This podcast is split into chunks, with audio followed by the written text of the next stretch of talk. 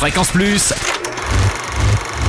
ça tourne. Toute la toute l'actu ciné de Franche-Comté. Bonjour Totem, bonjour à tous. L'homme araignée est de retour sur les écrans franc-comtois aujourd'hui. The Amazing Spider-Man 2, le destin d'un héros, avec Andrew Garfield, Emma Stone et Jamie Foxx. Spider-Man tente toujours de concilier la vie quotidienne de Peter Parker et ses lourdes responsabilités de super-héros, tout en passant de doux moments avec Gwen.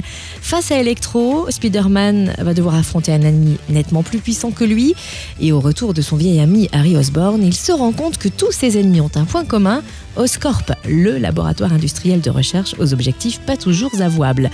The Amazing Spider-Man 2, Le destin d'un héros est à l'affiche. Au cinéma Létaneur Adol, au ciné Comté à Poligny, au cinéma François Truffaut à Moiran en montagne, au cinéma de la Maison du Peuple à Saint-Claude, au Casino 1-2 à Morée, au Mont d'Or à Métabier, à l'Olympia à Pontarlier et également au cinéma Via à Grès.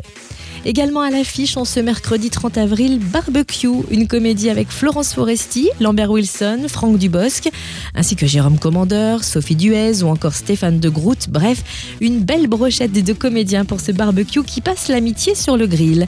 L'histoire d'Antoine qui a passé sa vie à faire attention à tout, à sa santé, à ce qu'il mangeait, à sa famille, à ses amis. Et voilà qu'à 50 ans, sa vie bascule après un infarctus.